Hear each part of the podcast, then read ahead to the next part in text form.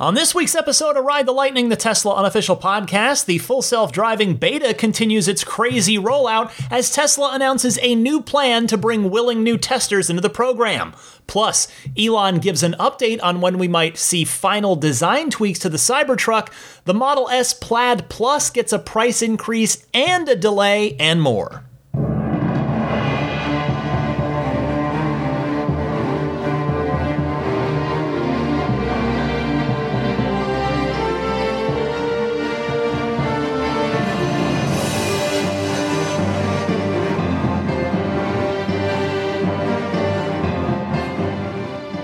Friends. Welcome to the March 7th, 2021 edition of Ride the Lightning, the Tesla unofficial podcast. It's episode 293, and as usual, there is plenty of interesting stuff to cover this week.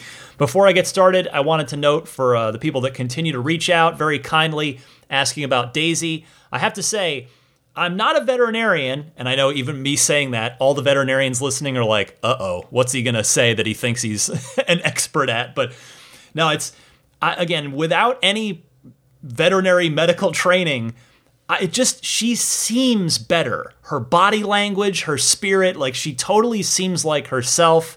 Uh, we the coughing has stopped. I mean, we've still got another five weeks until her next checkup to get another look at her chest and know for sure. But I'm really feeling good about her recovery right now, and and I'm hoping that's just not my own blind love and optimism. Hopefully, the uh, the medicals will reflect that in another five weeks. But thank you to all of you who continue to reach out and ask about her. All right, time for the Tesla news. There is plenty of it. First, the big story this week once again the full self driving city streets beta, the FSD beta madness.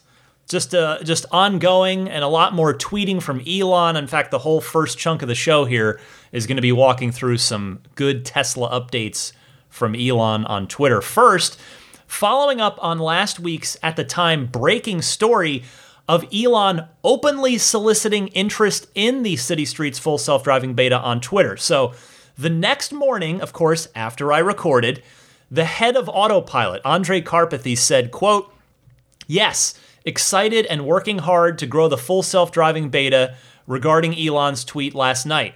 I do not directly manage the invites, please email earlyaccess at tesla.com, which we are using to coordinate the program, end quote. And now, before you do that, don't do that. Uh, because Elon then said hours later, quote, Due to high levels of demand for the FSD beta, we are adding a download beta button to the service section of the car's display in about 10 days, end quote. He later clarified exactly what that button would do. And he said, assuming the user approves the warning and, uh, and agrees to drive carefully, it will download the latest QA tested FSD beta build as soon as the car connects to Wi Fi. Build 8.3 of FSD should be done QA testing by the end of next week, meaning as you're listening to this, by the end of this week.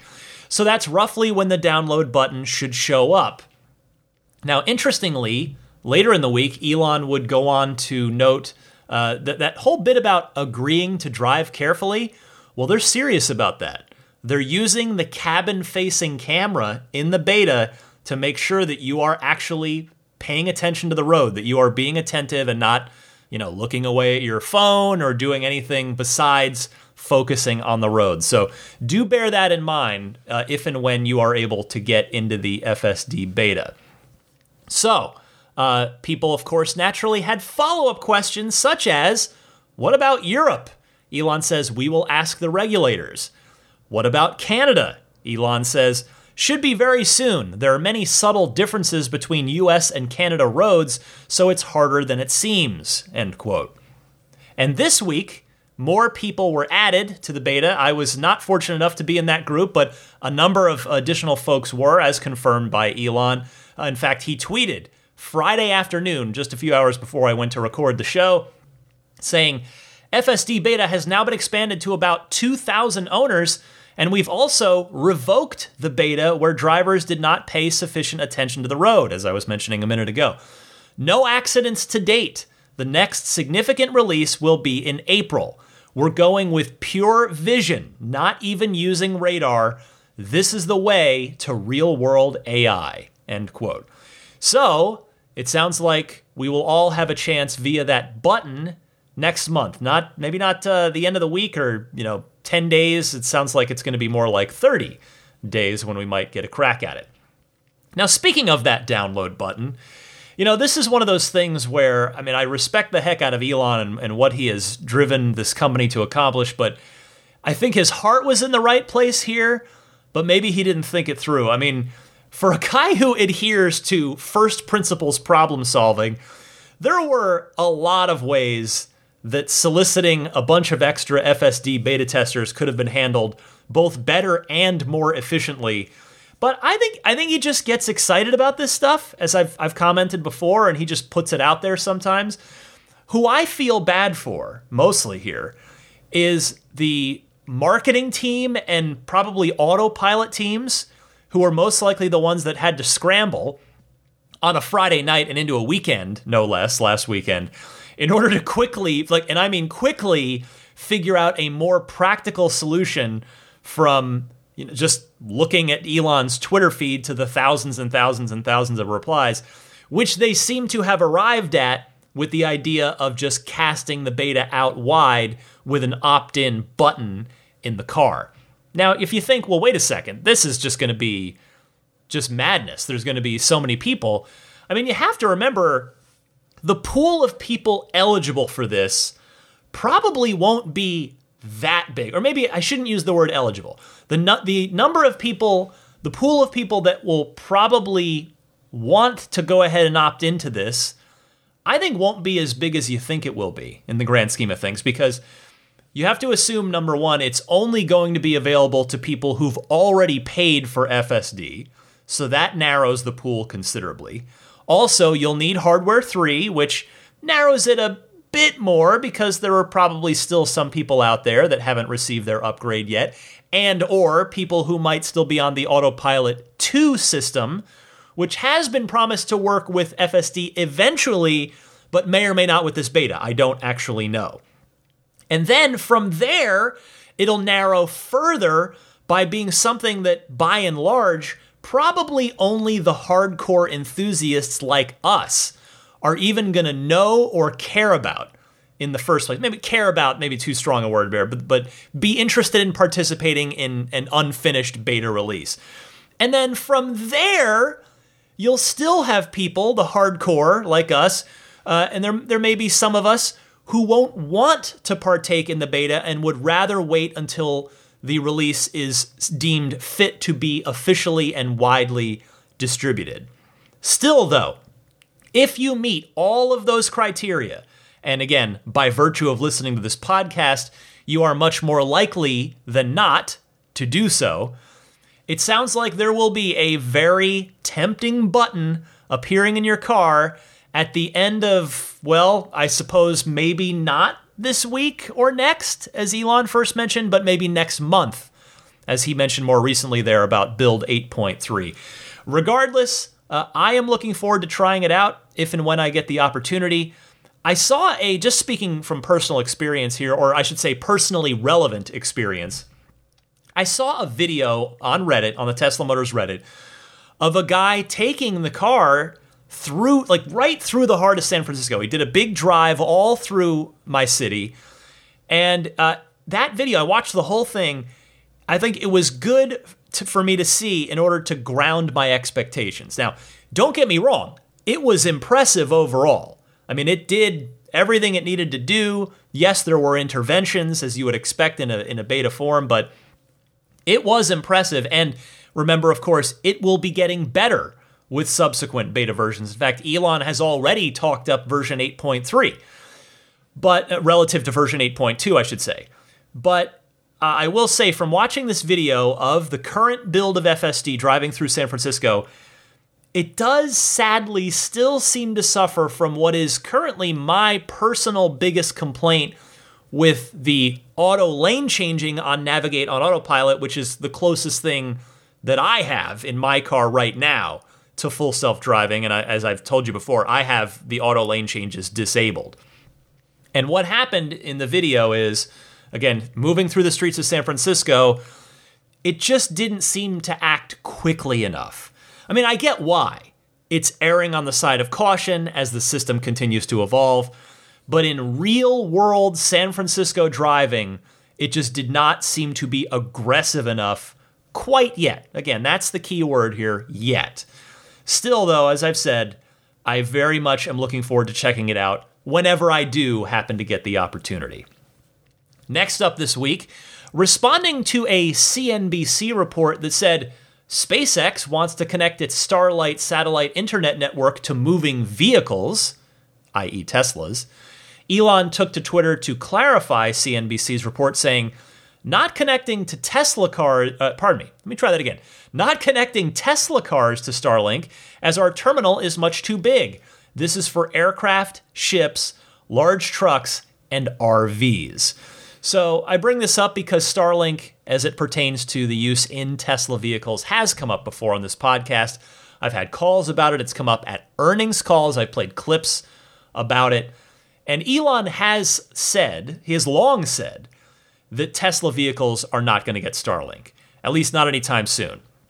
Because I do think long term, there's a actually a probably a very high chance that they will eventually.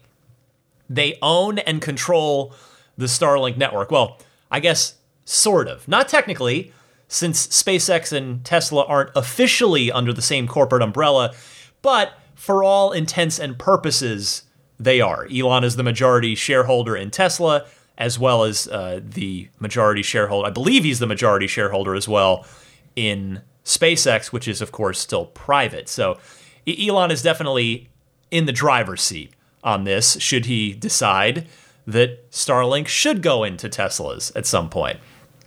And, and you know, really, in the long term, when the Starlink network is mature, it is definitely possible, and as I said, probably quite probable that Teslas would switch over to that and go ahead and phase out cellular. That way, they don't have to pay AT&T and their other global cellular partners anymore for a for a contract for at least for new vehicles. They'll have to support the legacy fleet, but long term, it is there are certainly advantages to to Tesla moving over to Starlink. Another story this week, yes, there are plenty responding to a Tesla Teslarati report that claimed Tesla uh, Model S plaid builds spotted ready to leave Fremont factory and deliveries are imminent. Elon saying, quote, Still many fine details to address, but the final product will be fantastic. There's nothing even close, end quote. Now, I wonder if fine details means hardware stuff, software stuff, or both. I mean, they could still be dialing in little fit and finish things on the hardware side. I mean, after all, it is a brand new interior, so you've got a new process there, new parts there. You want to make sure that your uh, your NVH is okay, know, noise, vibration, harshness. There aren't any squeaks, rattles, any any of that stuff in those new parts. Uh, there could be launch control on the software side because this is a you know the quickest car, quickest production car ever at 1.99 seconds. Uh, there could be autopilot calibration still being dialed in. Since I don't know if you've seen the repeater cameras on the uh, model, the new Model S, they're bigger. They're in a different position than they are on the current Model S. So it, stuff like that. Now, I had heard through a source that deliveries of the new Model S were due to start already, that they were due to have started at the very end of February. That obviously didn't happen, so presumably it will be soon.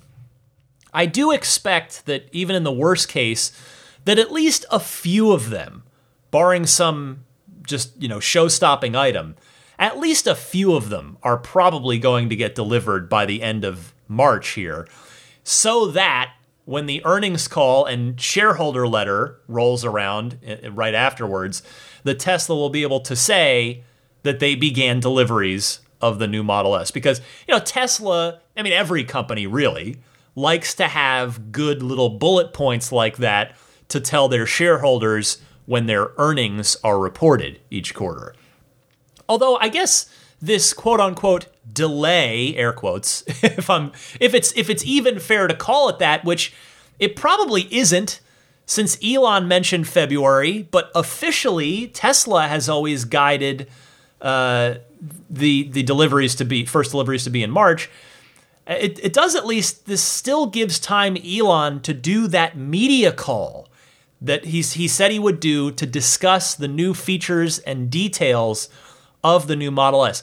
I would love to hear that call because I'm really eager to learn some of the nitty gritty new things about this upgraded Model S. More Elon tweets. Uh, in fact, one more here for you. When might we get an update on the Cybertruck now that we know its design is finalized and it's 3% smaller? Elon saying on Twitter, quote, update probably in Q2. The Cybertruck will be built at Giga Texas, so the focus right now is on getting that beast built, referring to the Gigafactory itself. You know, I wonder if there's any chance that they might actually do this update on the Cybertruck as a live demo in Texas at the under construction Gigafactory site. I mean, there's certainly plenty of room to socially distance at that massive facility. And hey, what better way to give an update on the Cybertruck than to actually show it? Although I suppose I guess thinking more about it, it is possible that they haven't, in fact, maybe it's even likely that they haven't built an updated prototype to physically show off, and that maybe the final design is still just that a design for the time being. But we do know that Elon certainly has a penchant for fun in person events. Look no further than, I mean, look at the last two Tesla events. During the pandemic, we had Battery Day and the Shareholder Day, in which it was a giant drive in where everyone sat in their own Tesla. And the event before that, pre COVID, was the cyberpunk themed Blade Runner esque Cybertruck unveil party. So uh, Elon definitely likes to do the fun stuff, the fun parties. So, um, that being said, I think I would not put it past Elon at all to find a way to do this in Austin, regardless of whether or not there is a new hunk of stainless steel to show off quite yet. In fact, it could be a good way to discuss the facility itself and the unique manufacturing process that they're going to be using in order to build the Cybertruck there. You know, Q2, as Elon said, that's AKA the next three months, Q2 could end up being really, really exciting ones for us Tesla enthusiasts. Look at this. Look what's due to happen, probably. You never quite know. But look what's on the calendar for the moment in pencil for Q2. You've got the possible wide rollout of the FSD beta, or at the very least, the sort of voluntary opt in button in Q2. You've got the official launch of both the new Model S and the Model X as well. And hopefully, as again, the current word of Elon, the rollout of the full self driving subscription option. We'll find out how much that costs, what the details are there. So there's uh, there's some big stuff on the table for Q2, and as always, I am looking forward to talking about all of it with you. So Stay tuned every week. I'm here every Sunday, 9 a.m. Eastern, 6 a.m. Pacific. But I am not done in the world of Tesla news yet. Not even close, actually. There are wow, actually there are several several more stories to get to this week as I scroll down my my uh, how many pages? 17 pages of notes this week. Usually the show is like 12 or 13 pages of notes, so that tells you how busy things are this week. Uh, next up, the world's biggest battery makers are lining up to get contracts to build Tesla's 4680 cells. In a Reuters exclusive, they write, quote, LG Energy Solution aims to build advanced battery cells for Tesla electric vehicles in 2023 and is considering potential production sites in the United States and Europe, two people familiar with the matter told Reuters. Tesla has not yet agreed to a deal that would expand LG's role in its supply chain beyond China, one of the sources said. Last week, the Korean battery maker told Korean reporters it plans to build a U.S. factory where it would make battery cells for EVs and energy storage systems to cater to U.S. and global customers as well as startups. It did not identify potential customers then, but one of the sources said it was hoping Tesla would buy the batteries. Quote, LG plans to produce 4680 cells at its new US facility. They plan to build a new 4680 cell line to supply Tesla's Giga Berlin in Europe, one of the sources said, adding that Spain is one of the candidates for the European battery plant. Well, look now. I mean, again, I like to say pull back and look at the 10,000 foot view sometimes. Look at the ripple effect that Tesla is having on other industries. They are now causing other companies to build gigafactories to make batteries on a massive scale. Uh, not not uh, not just like other car companies, which they're doing, or I should say, I should flip that. Not just battery companies like LG, but they're going to be, you know, they're going to be causing car companies to have to do it too. So uh, it's just crazy to see that. And, you know, that, as Elon himself would certainly acknowledge, that is the company's mission statement coming to life right before our eyes. It's great to see. It's fun to watch, isn't it? As we get to sit here as Tesla owners and enthusiasts and just just look at the the domino effect, the ripple effect that's happening. It's really cool. Now, as for that LG factory, okay, well, if there's going to be one in the US, where? I wonder if they might build it in, in Nevada, where Elon has already said back at Battery Day that Tesla's already secured the rights to a plot of land large enough to supply their needs on a large scale for a long, long time. And also, of course, Nevada's where Gigafactory 1 already is in order for LG to potentially link up nice and easily with Tesla's other supply chains there. And even if not, you would be a fairly short Tesla semi trip away from the Tesla factory here in Fremont.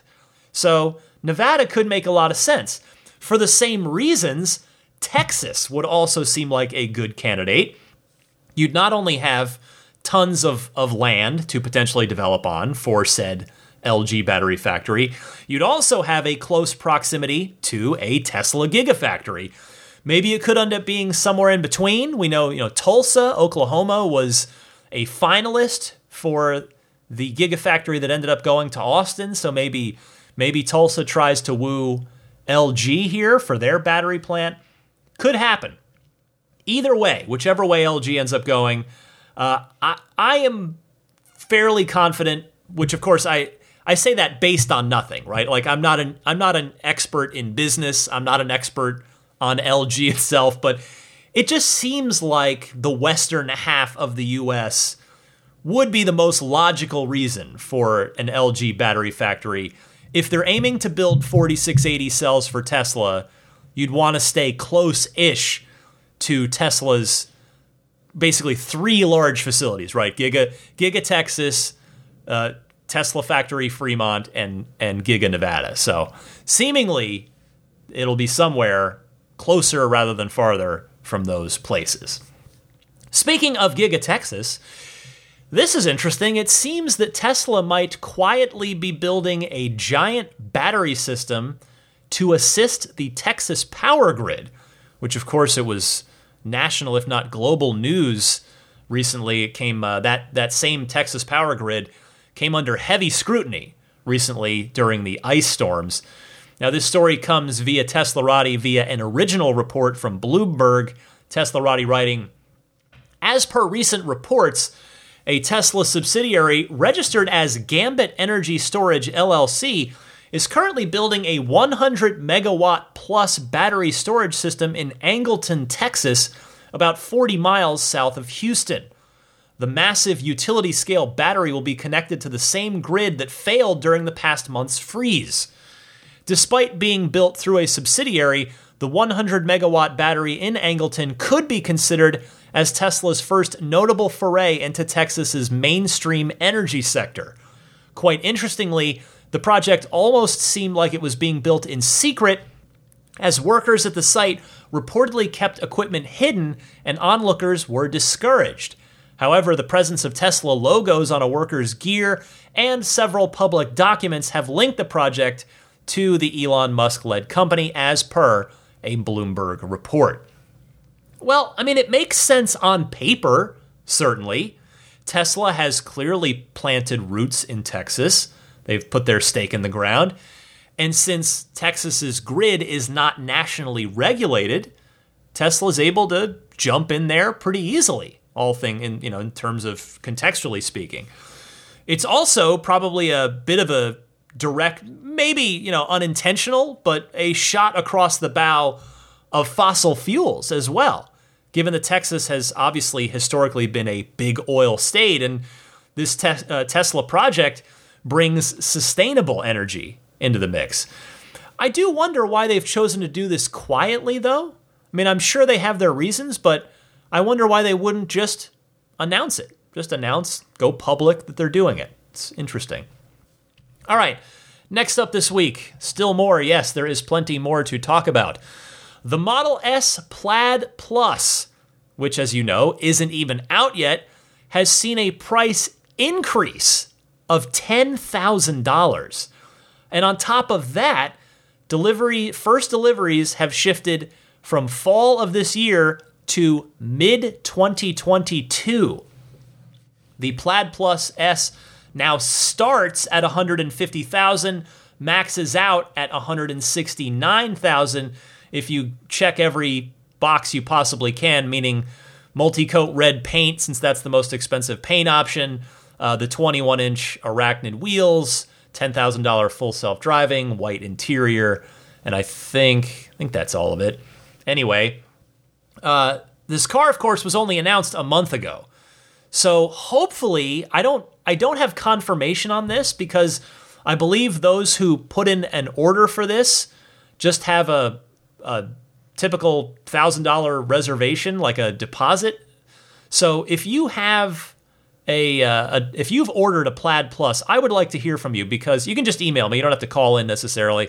I would be curious. Hopefully, Tesla is going to honor the lower price from when you from when those first first movers put in their orders. I mean, that would be the the right thing to do. Tesla has traditionally done that, so hopefully that's going to be the case here.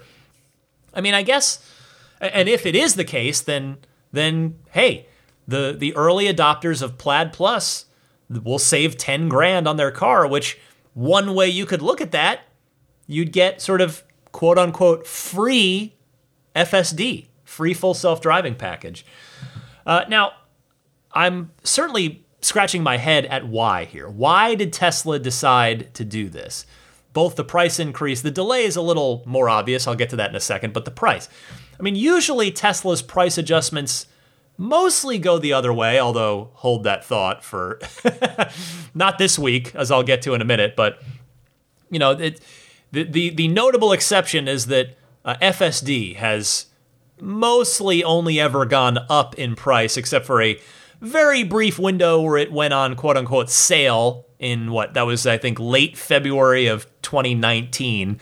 But anyway, FSD has always gone up, but I wonder is it that Tesla got too many orders for the Plaid Plus relative to their uh, expectation of, of the number of orders they would get and the limited supply of 4680 battery cells they expect to have, and thus maybe they wanted to scare off some people on purpose by raising the price.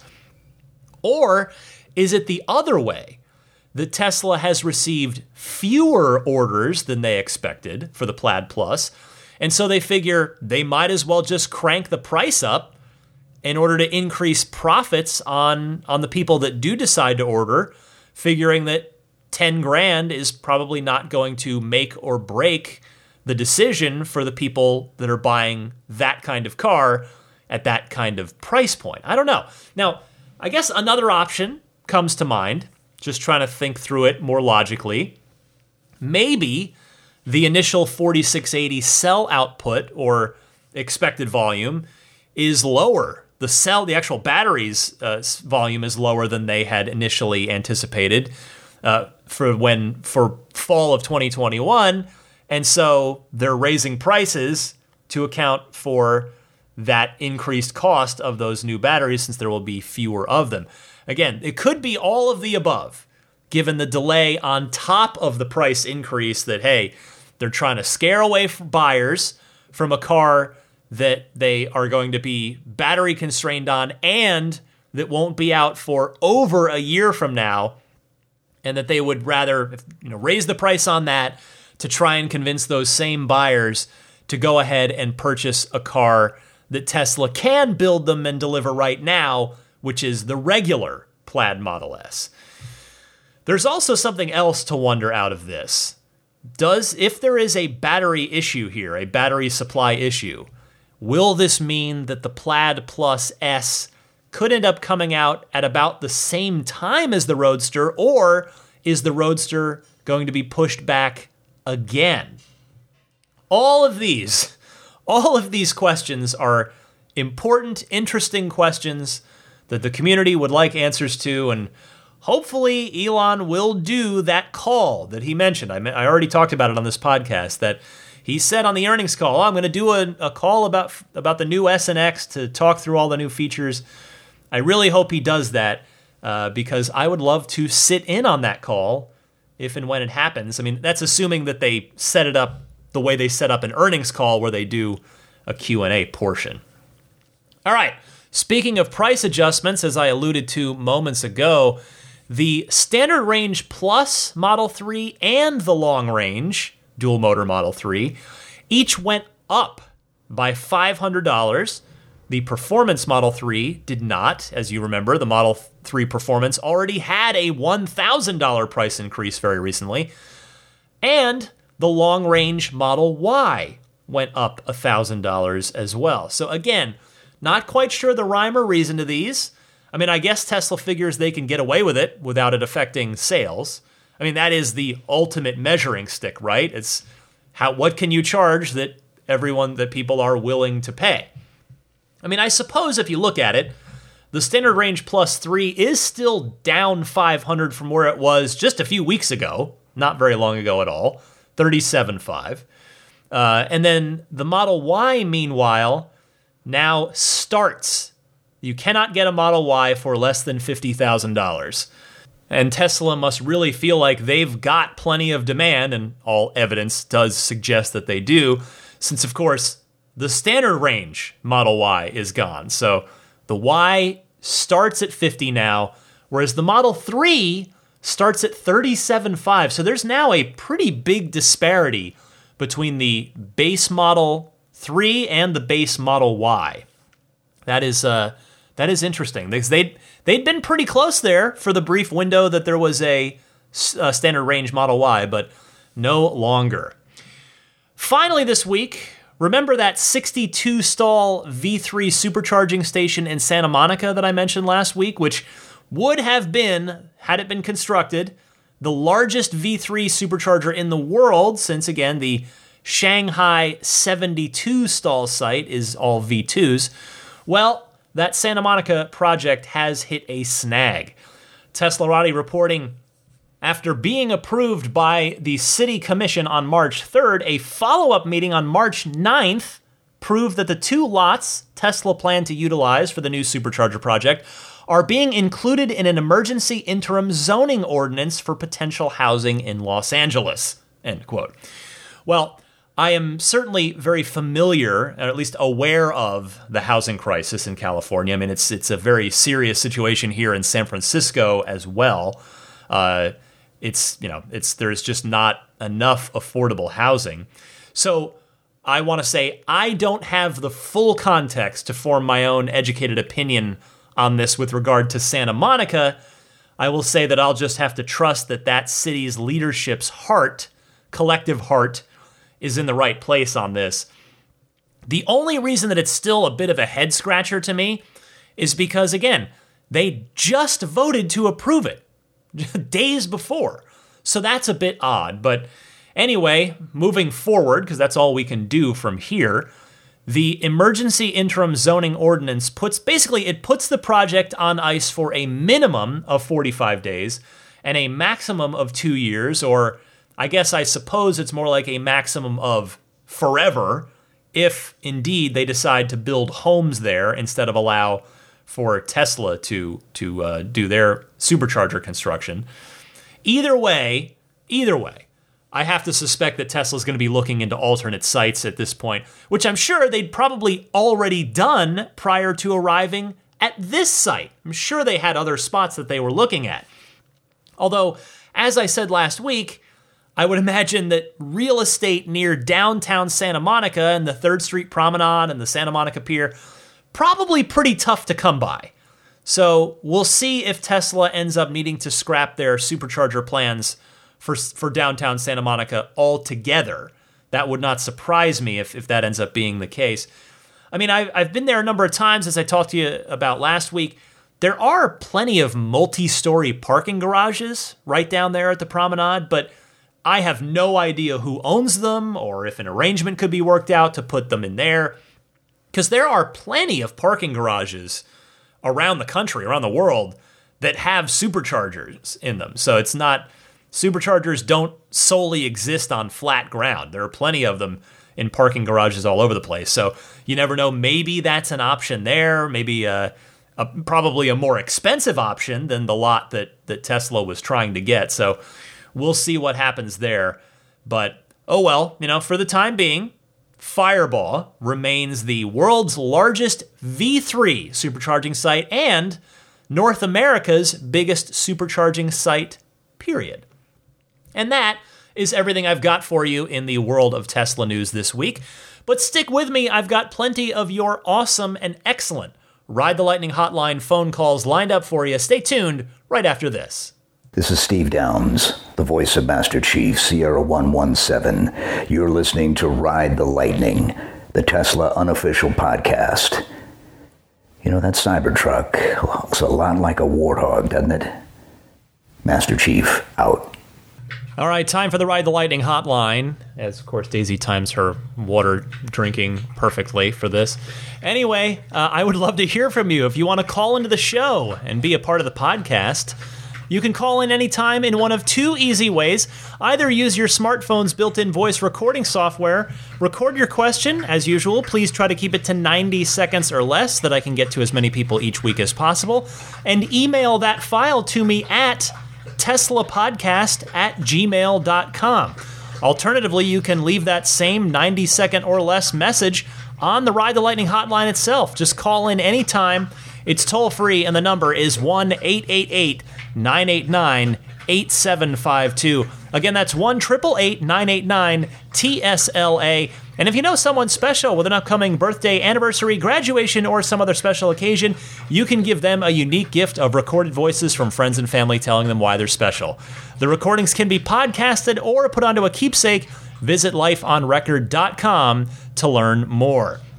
Ken is up first, reacting to the idea of the hovering roadster with the SpaceX package. Go ahead, Ken. Hey, Ryan, it's Ken. I could be missing something, but I don't think you'll be standing under a hovering roadster, even if you're stone drunk.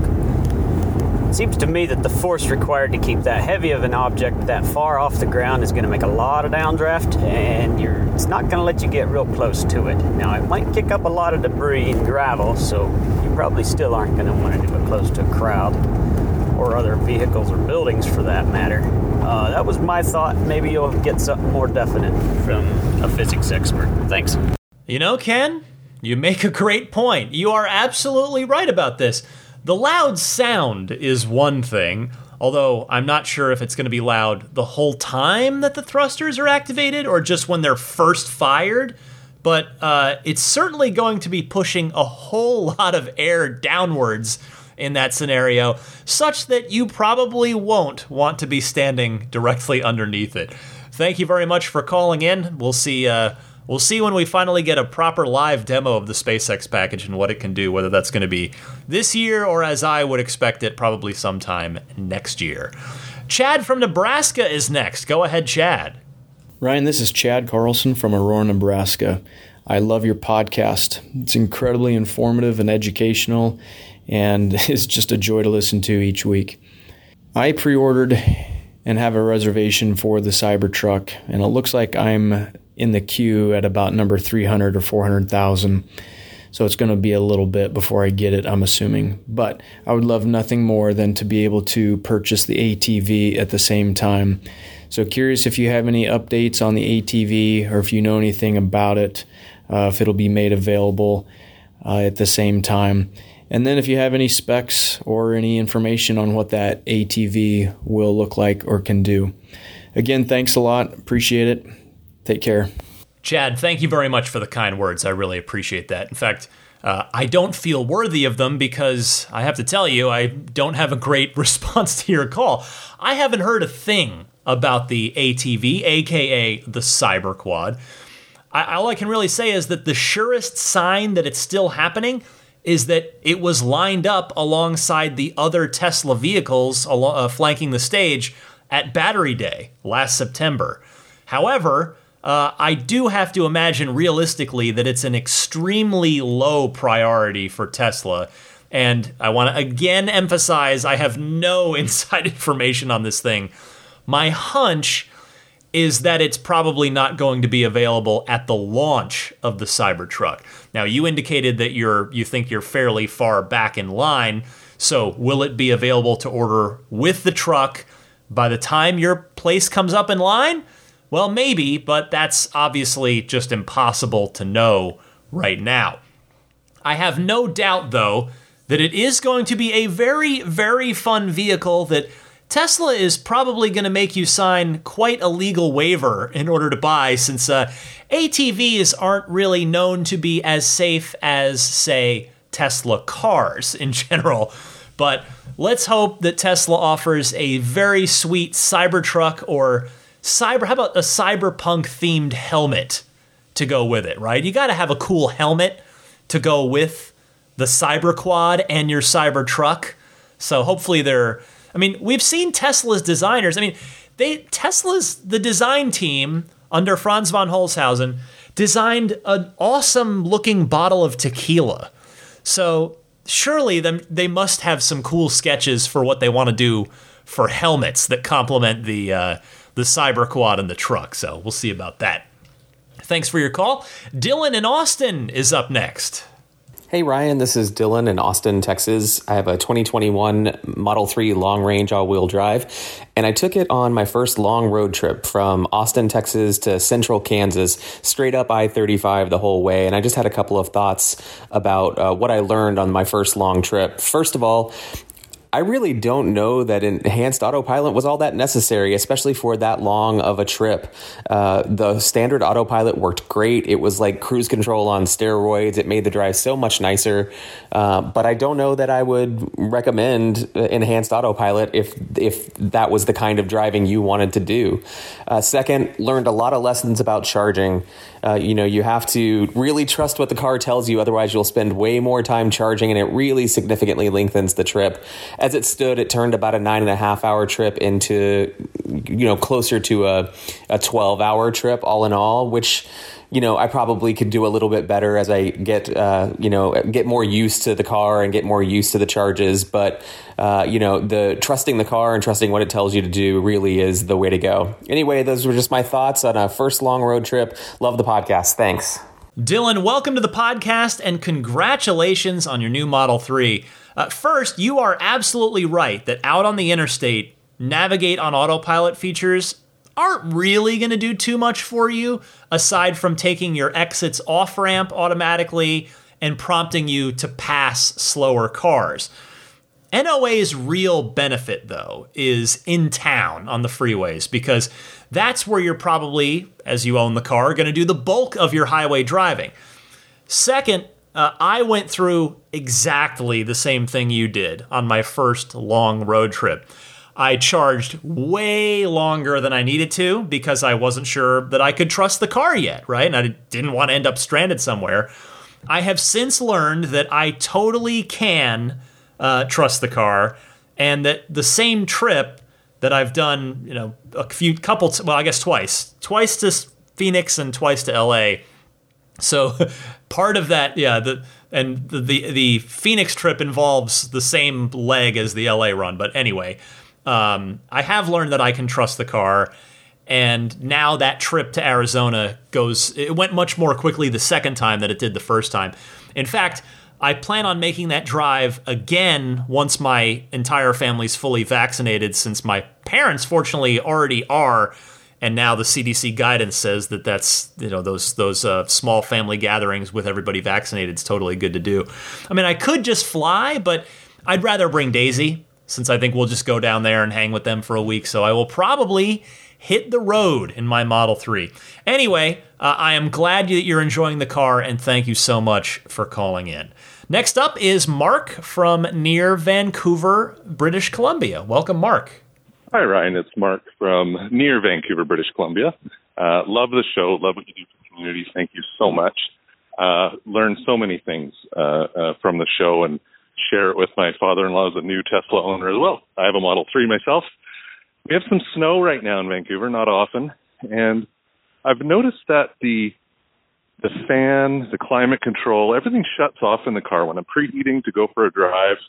It happened yesterday where preheating the cabin and then I open the trunk of the car to do something, unload or load things up, and the climate shuts off in the car. And if you don't notice it, you go on your merry way and close the trunk car's no longer preheating. So it happened yesterday uh, when I was trying to keep the family warm in the house. I'm loading things in the car in the trunk, and when the trunk was open, the entire time the uh, cabin wasn't on. So I think it's an oversight in programming because again, we are in a kind of somewhat cold climate sometimes, and that may not be the case for the engineers in California, of course. And I'm wondering if the community can help us or help me with that. Uh, thanks again. Uh, love what you do for the community. Cheers and say hi to uh, Daisy the Boxy pup, uh, puppy as well. Okay, thanks. Bye. I have noticed the same thing, Mark. If I'm preconditioning the cabin remotely, opening the trunk cancels it out. Uh, I agree that it does seem like an oversight. I mean, if you're going to turn it off for energy conservation slash energy efficiency purposes while the frunk is open, it would make sense for it to automatically turn back on once you close the, the trunk again, right? I wonder what Tesla's reasoning is for this. It seems like one of those things where colder climates uh, might have really caused Tesla to take action on this one already if they weren't a California based company. Hmm. Uh, Mark, thank you very much for your call. Let me go next to Rod from Frederick, Maryland. Go ahead, Rod. Hi, Ryan. Rod Simmons, longtime listener from Frederick, Maryland. On show number 286, you were talking about the upgrade of the infotainment system for Model S and X owners that had a price reduction from $2,500 to, to, to $1,500. The thing that has prevented me from doing this upgrade, and I think others should consider it, is that you lose your free premium connectivity that you currently have once you do the infotainment system upgrade which just means like Model 3 and Model Y owners, you'll have to pay $9.99 a month. What is unclear to me is from what I've read, it sounds like you only have to pay that $9.99 if you want to access advanced features such as Netflix and YouTube, which I'm more than happy to access when I connect my phone to my car. So I'm hoping you might have some information as to is it actually required? Like, would I lose my current mapping data and my traffic information and streaming music if I don't pay the $9.99 a month? That's just a question. Hopefully, you can help out. Thanks. Rod, thanks for calling in with this. Uh, this is the first time I've heard of it, and this is rather unfortunate if that is indeed the case. I mean, your lifetime premium connectivity should be tied to the car, not to the MCU. And when I say should, I am giving my opinion there. Unfortunately, I don't know for sure about the actual policy behind it, but you are correct that live traffic data and streaming music would go away if you don't pay the $10 a month. I actually texted my cousin Pat in Arizona about this because he's got a 2013 Model S and he did the MCU2 upgrade not too long ago. And I asked him if he's having to pay now, and he said no, that he has not had to pay. So hopefully you'll be fine if you upgrade. Uh, I should also take this opportunity to point out something I should have mentioned when I first talked about this uh, this subject. That Tesla seemingly lowered the price of the MCU upgrade because of the threat of a recall of the 158,000 S's and X's affected by the eMMC memory unit in the MCU1, uh, which, as discussed in a previous episode, is basically guaranteed to fail at some point. Listener David Felix wrote in with his opinion on this, which I certainly can't argue with. I wanted to read it to you now, real quick. He said, quote, Tesla should do the right thing, issue a full recall, refund those who've paid for MCU replacement, uh, say they're sorry for not taking care of this sooner, generate goodwill with early adopters, and comply with what the NHTSA has asked them to do. Tesla isn't a fledgling automaker anymore. It's time to treat its customers like other companies have learned to, sometimes with millions of cars on the road. This is only 158,000 cars, end quote. And of course, since uh, both Rod's call and uh, Dave's email there, Tesla did do the recall at the government's behest and Tesla has now sent out emails informing customers that they may be eligible for refunds if they had this done and paid for it previously. So, thank you very much, Rod, for your call on this, and Dave for your email. All right, I think one more call this week. Evan from St. Louis with a plea to his fellow Tesla owners. Go ahead, Evan. Hi, Ryan. This is Evan in St. Louis. Really enjoy the show the purpose of this call is not so much um, a question, but more of a plea to fellow Tesla owners. And I'll give you a reason why. Um, my daughter and I were driving southbound, south of St. Louis on Interstate 55 on Sunday, February 28th. And the reason why I'm being so specific is I'm hoping the Tesla driver that we were so excited to see on the highway is listening because as we approached the driver, we were so excited to wave and say hello to a fellow Tesla owner. And when we looked over, the driver was not paying attention and had both hands on his phone, texting, not even looking at the road. You know, I was very disappointed just because this is a reason for full self driving to be held up. Um, it was a bad example for my daughter, who I try to be a good example for when I'm driving by not texting and driving. I put my phone in the charger and I leave it. So, you know, we, we didn't end up waving. We just continued. Well, he sped up. He was obviously on autopilot. Um, and then so a few minutes later, he started to pass us. And so we're like, okay, maybe we'll give him another chance. And we'll wave. So as he begins to pass us, we look over and he's still doing the same thing. It was a gray Model Y. So, sir, if you're listening, come on, man. Please be better. Ryan, love the show. Sorry for the length. Have a great day. Hey, Evan. Well, unfortunately, there are bad drivers out there of every make and model. I mean, the, the Tesla community is wonderful overall, but, you know, like any group of folks, it's certainly not perfect. I mean, I'm not going to make any excuse for the guy. It is an unsafe thing to do. I've had autopilot screw up on me and require immediate attention, whether it was a phantom braking instance or something like that. And so, you know, not being attentive to the road is is just unsafe. It's just not a good idea, uh, even with autopilot activated. I see it all the time out here in California on on cars that don't have the benefit of autopilot, which uh, is even scarier to me. All you can really do, though, uh, for yourself is do what you're doing, which is stay alert and stay vigilant. Thanks so much, Evan. Thanks to everybody that called in. Again, I'd love to hear from you if you want to leave a question on the Ride the Lightning hotline. You can call in in one of the two easy ways that I mentioned at the top of this segment. Stick around, though, I'm not quite done. Got the pro tip of the week for you and a bit more right after this.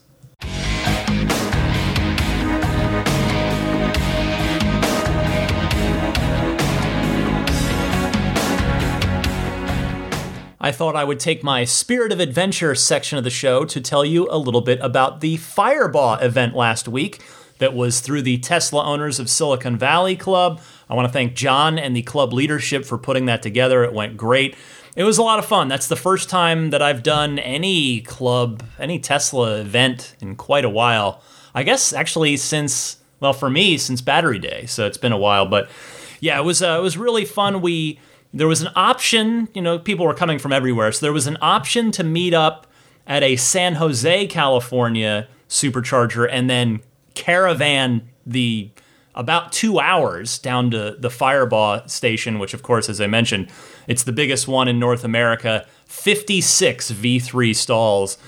And so I went ahead and did that because San Jose, I mean, it's on my way anyway, effectively, to the Firebaugh station. So I went down there, met up with everybody, and it was fun, man, being in a, a giant Tesla caravan. I mean, inevitably, it kind of broke up into groups because we're not the only cars on the road. But at, for most of it, I was in a group of anywhere between like half a dozen and a dozen Teslas at a time. In fact, I have a pretty good picture. Well, maybe not a great picture. It's a, a decent picture on my Instagram, which is DMC underscore Ryan, if you're interested in that. Of uh, one of the pictures I posted is us at an off ramp and that's curving. So and and we were all stopped. So I took out my phone and took a picture of that. And I mean, you can't see the cars behind me, but in front of me, you can see. I think it was something like 12 or 14 in that picture. It was just really, really neat to see. So that was fun. And then we, of course, got to the supercharger, and uh, we just everybody kind of took shifts charging. We there were spaces left for actual travelers, people that were just coming through that were that were moving. I mean, we didn't take it over, take it over, so we we wouldn't do that. But yeah, it was uh, it was a really nice event. the The 56 stalls are in sort of two clusters, and well, mostly two clusters, and then there's sort of a little third spot. But uh, the bulk of them are, are under the two two canopies, which is nice because I'm sure it gets hot there in the summertime. And there's solar panels on top of those canopies, so that's really really cool to see. There are there's a McDonald's right there. There was a well a gas station right there, which is certainly not relevant to Tesla owners, other than the restrooms, I guess.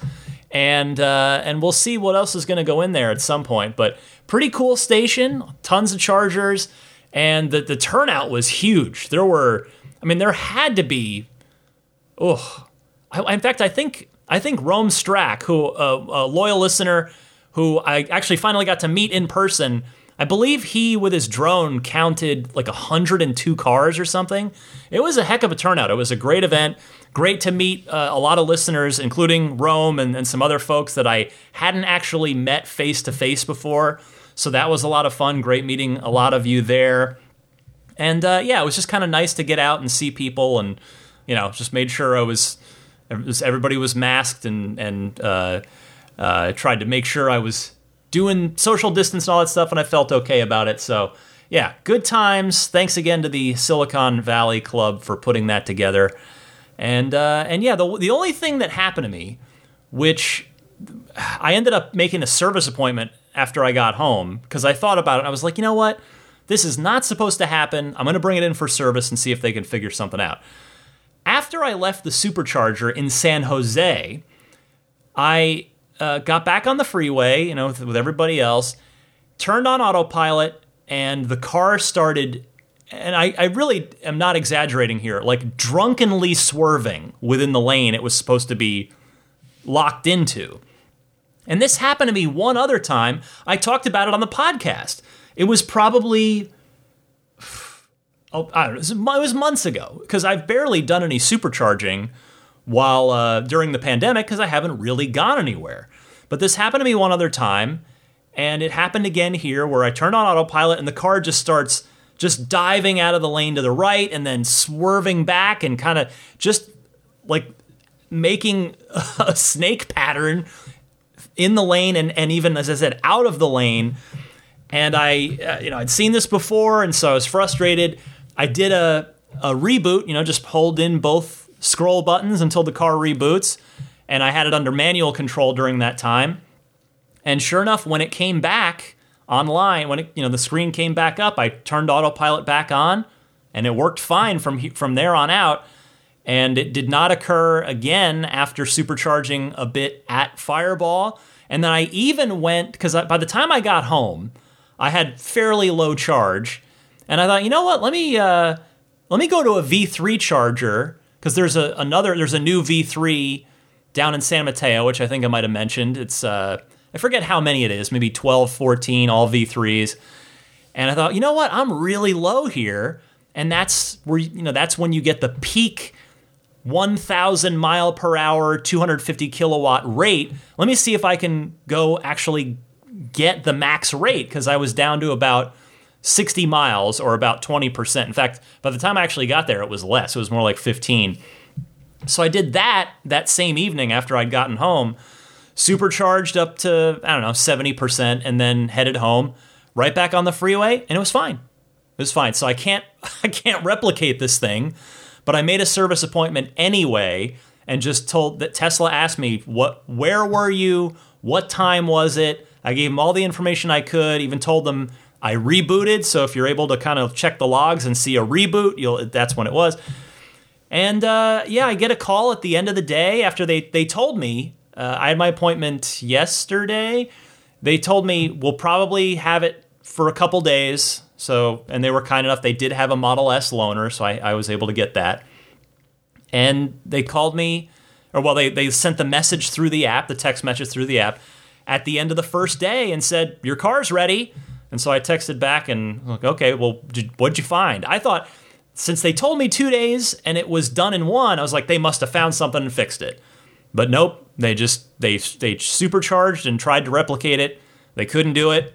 The logs didn't show anything abnormal, so they uh, they gave the car back and and said, well, maybe it was like the lane markings were weird in the road and and they you know they don't know they weren't there and but I know for sure.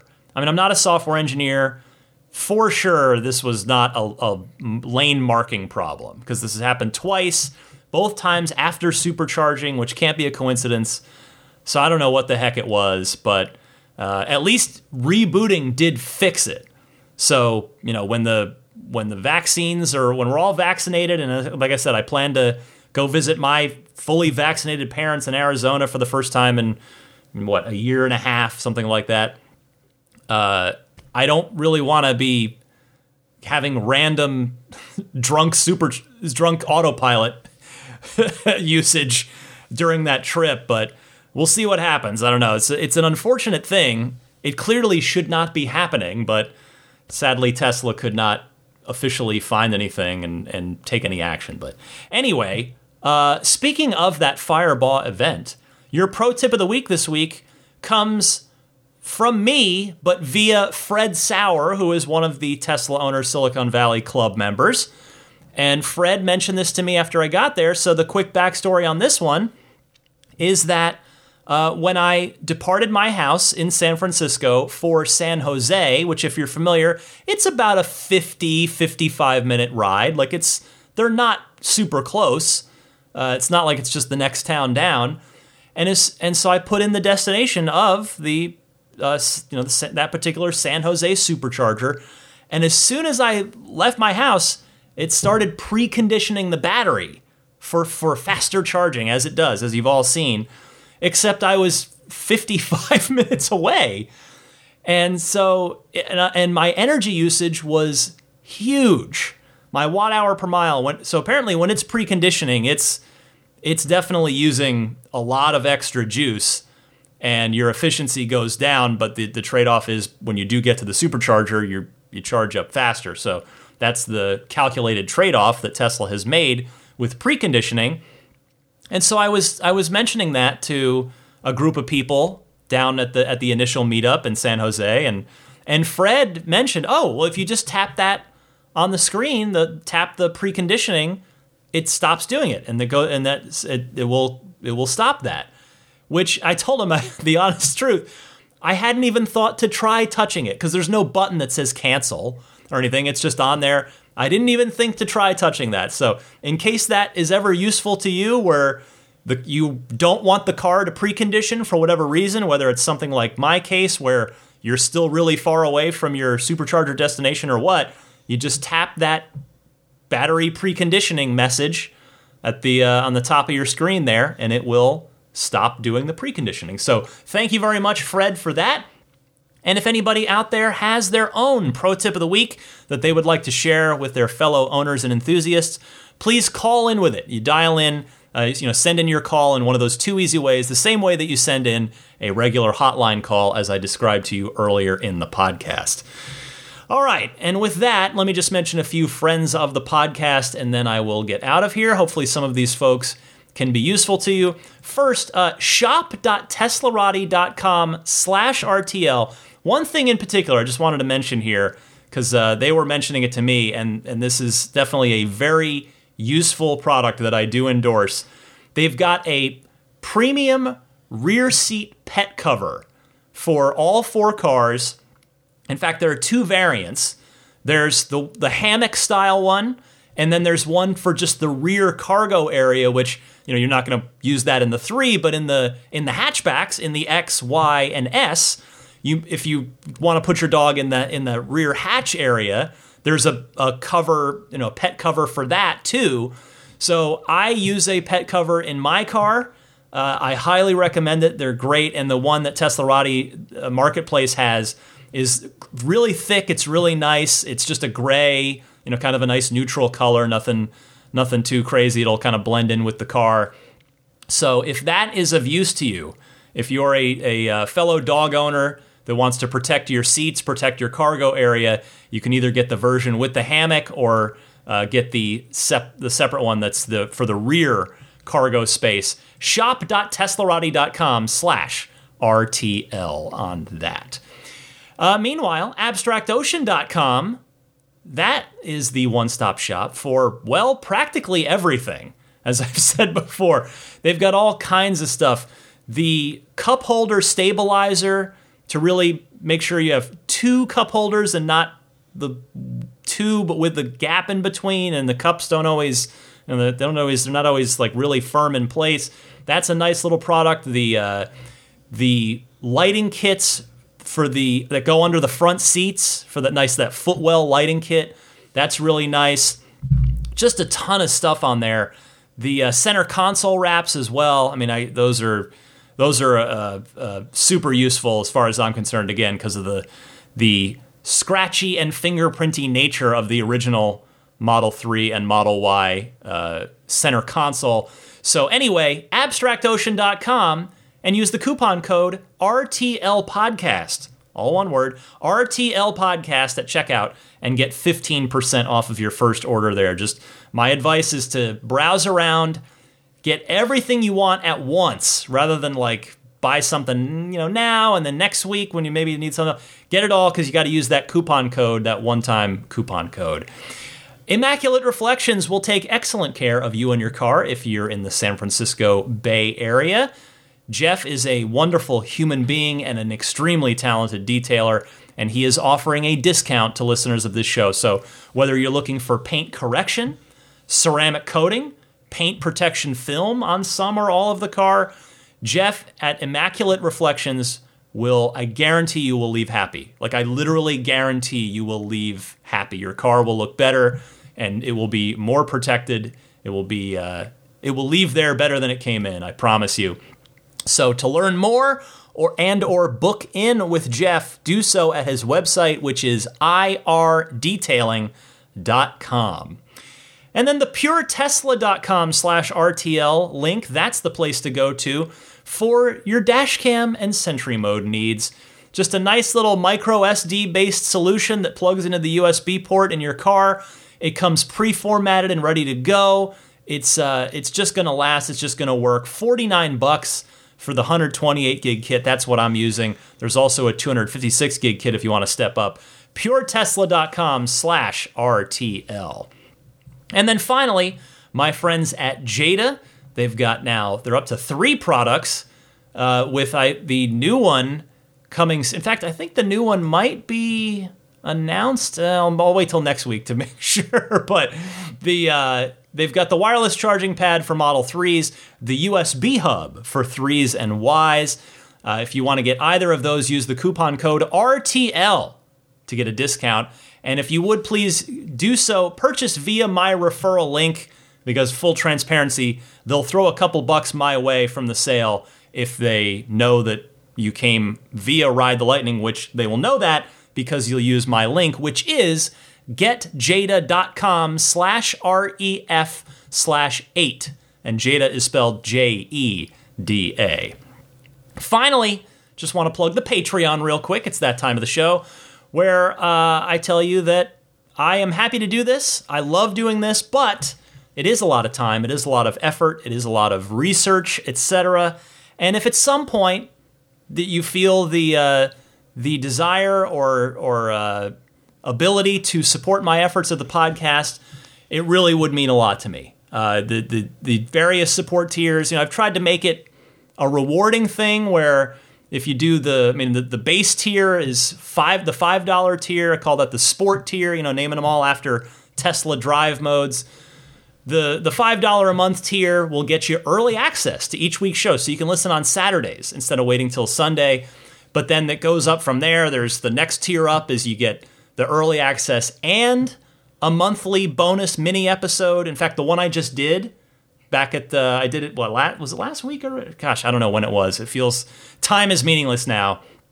But I just did a, a big long behind the scenes talk about the day I interviewed Elon. So kind of the the behind the scenes of that. So there's that. just the perks go on up. So again, you know, the show will always be free. It's always there, but it's uh, if you if you see to it at some point that maybe you can throw me some support. Boy, it would uh, it would make a heck of a difference in my life. So the website to go to for that it's patreon.com slash Tesla podcast. And Patreon is spelled P A T R E O N. As I mentioned, uh, I think last week, there are also annual subscription options. So if you just want to pay once for a year, you can support me that way as well. Uh, and doing so, actually, you by you know giving me a year of support, you'll get a five percent discount. So it's almost depending on the tier, it's kind of like one month free in a sense. So that's that. And finally, uh, the well, I mentioned my Instagram. Uh, email, I've told you, TeslaPodcast at gmail.com. Let me end, of course, with the shout outs to the upper tier Patreon supporters, starting with the Roadster and Space tier, orbiting the Earth with their awesomeness. Pete White, Lyle Austin, Steve Radspinner, my friend on Twitter at Rodam, Fernando Cordero, and the newest Roadster in Space backer upgrading. Thank you so much, longtime listener, longtime supporter of this podcast, Lawton from Chicago. Thank you so much, Lawton. And then the Maximum Plaid crew. Pete White, Jonathan Wales, Sean Neidig, Cameron Clark, Daniel Grummer, Seth Capello, Nick and Tony, Tesla Hitchhiker 42, John Schmidt, Stan Roth, Howard Anthony Smith, Jackson Wallace, Charles Galpin, Neil Weaver, Ryan from Las Vegas, Darren Nickel, Kaz Barnes, Ulrich Lassa, Brett Libano, Patrick Wisneski, Gil Cabrera, Hay Watley, Eric Brown, Mark Eversole, and the newest Maximum Plaid tier backers, Todd Badger. uh, Todd, I'm so sorry I missed your shout out last week. I apologize for that. And the Tesla Owners Club of San Joaquin Valley. Thank you to everybody in the San Joaquin Valley Club for supporting the podcast. I do appreciate it. And then the Plaid level supporters, the newest one there, Travis Krenzel. Travis, thank you so much.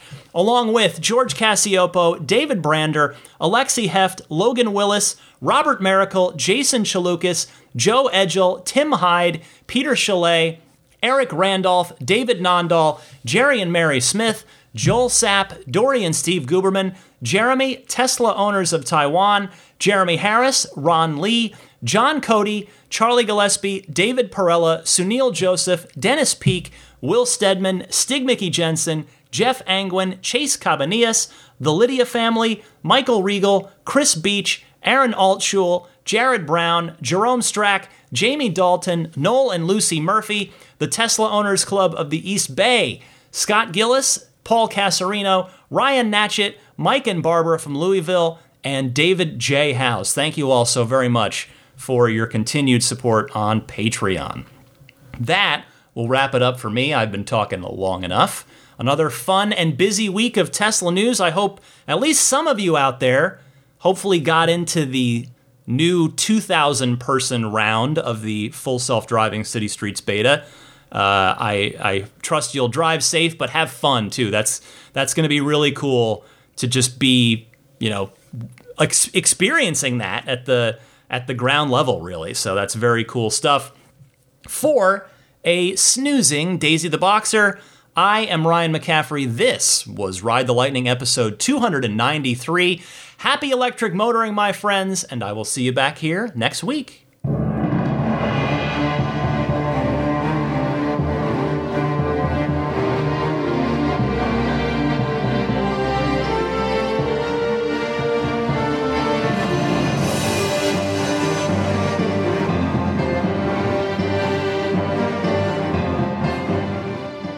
I mean, I think a Tesla is the most fun thing you could possibly buy ever.